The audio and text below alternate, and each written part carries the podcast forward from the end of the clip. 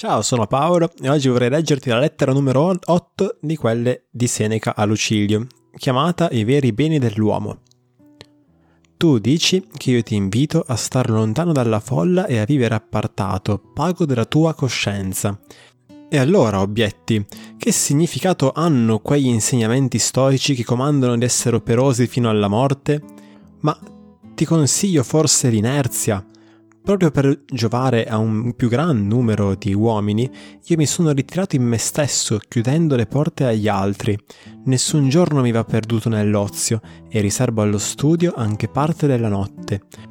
Non mi abbandono al sonno, ma adesso soggiaccio e tengo fissi al lavoro gli occhi che si chiudono, stanchi per la veglia.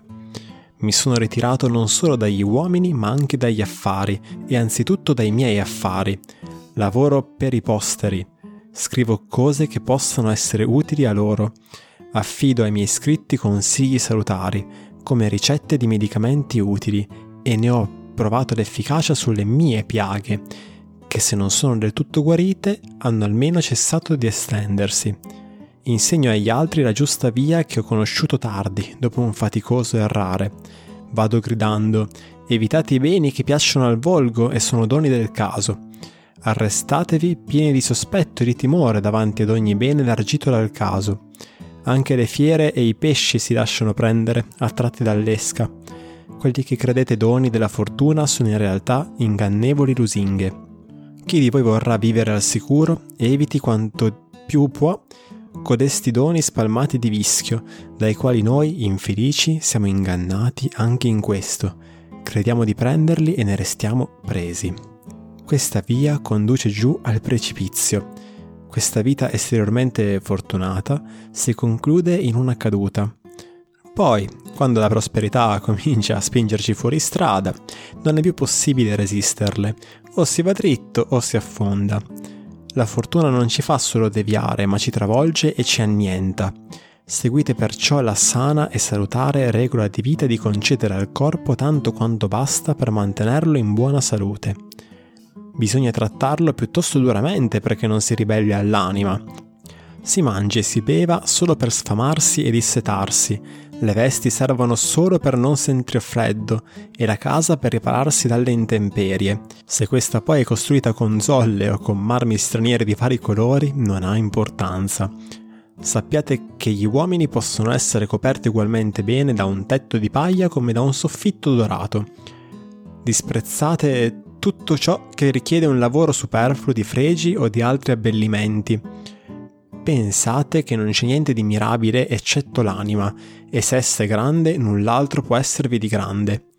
Se parlo così a me e ai posteri, non ti sembra che io sia più utile all'umanità che se mi recassi nel foro a difendere qualcuno? Credimi, le attività più importanti le compiono quelli che sembrano non far niente, Essi si occupano ad un tempo delle cose umane e divine. Ma debbo ormai concludere e pagare, come ho fatto fin dall'inizio, il mio tributo anche per questa lettera. Non pagherò di mia borsa, ricorro ancora ad Epicuro di cui oggi ho letto questo pensiero. Se vuoi avere la vera libertà, devi farti servo della filosofia. Chi a lei si affida completamente non vede la propria libertà rinviata neppure di un giorno, e subito affrancato, poiché questo stesso servire la filosofia è libertà. Forse mi chiederai perché trascrivo tanti bei letti da Epicuro anziché dai nostri filosofi stoici. Ma... Ma credi proprio che questi pensieri siano solo di Epicuro e non di dominio pubblico? In quante opere di poeti si trovano massime che hanno già detto che dovrebbero dire i filosofi? Per non parlare dei tragici, né delle nostre commedie togate. Hanno anch'esse una certa gravità che le pone fra la tragedia e la commedia pagliata. Quanti eloquentissimi versi si trovano nei mimi. Quante sentenze di Pubilio sono degni di stare non in un mimo ma in una tragedia. Di lui trascriverò un solo verso che si riferisce alla filosofia e in particolare all'argomento orora trattato.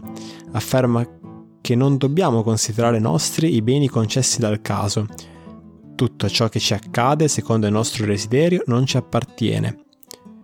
Ricordo che questo concetto è stato espresso anche meglio e più consciamente da te. Non è tuo ciò che la sorte ha fatto tuo. Ne voglio mettere quel tuo verso ancora più bello. Un bene che può essere dato può essere anche tolto. questo non servirà a soddisfazione del mio debito, è roba tua che torna a te. Addio.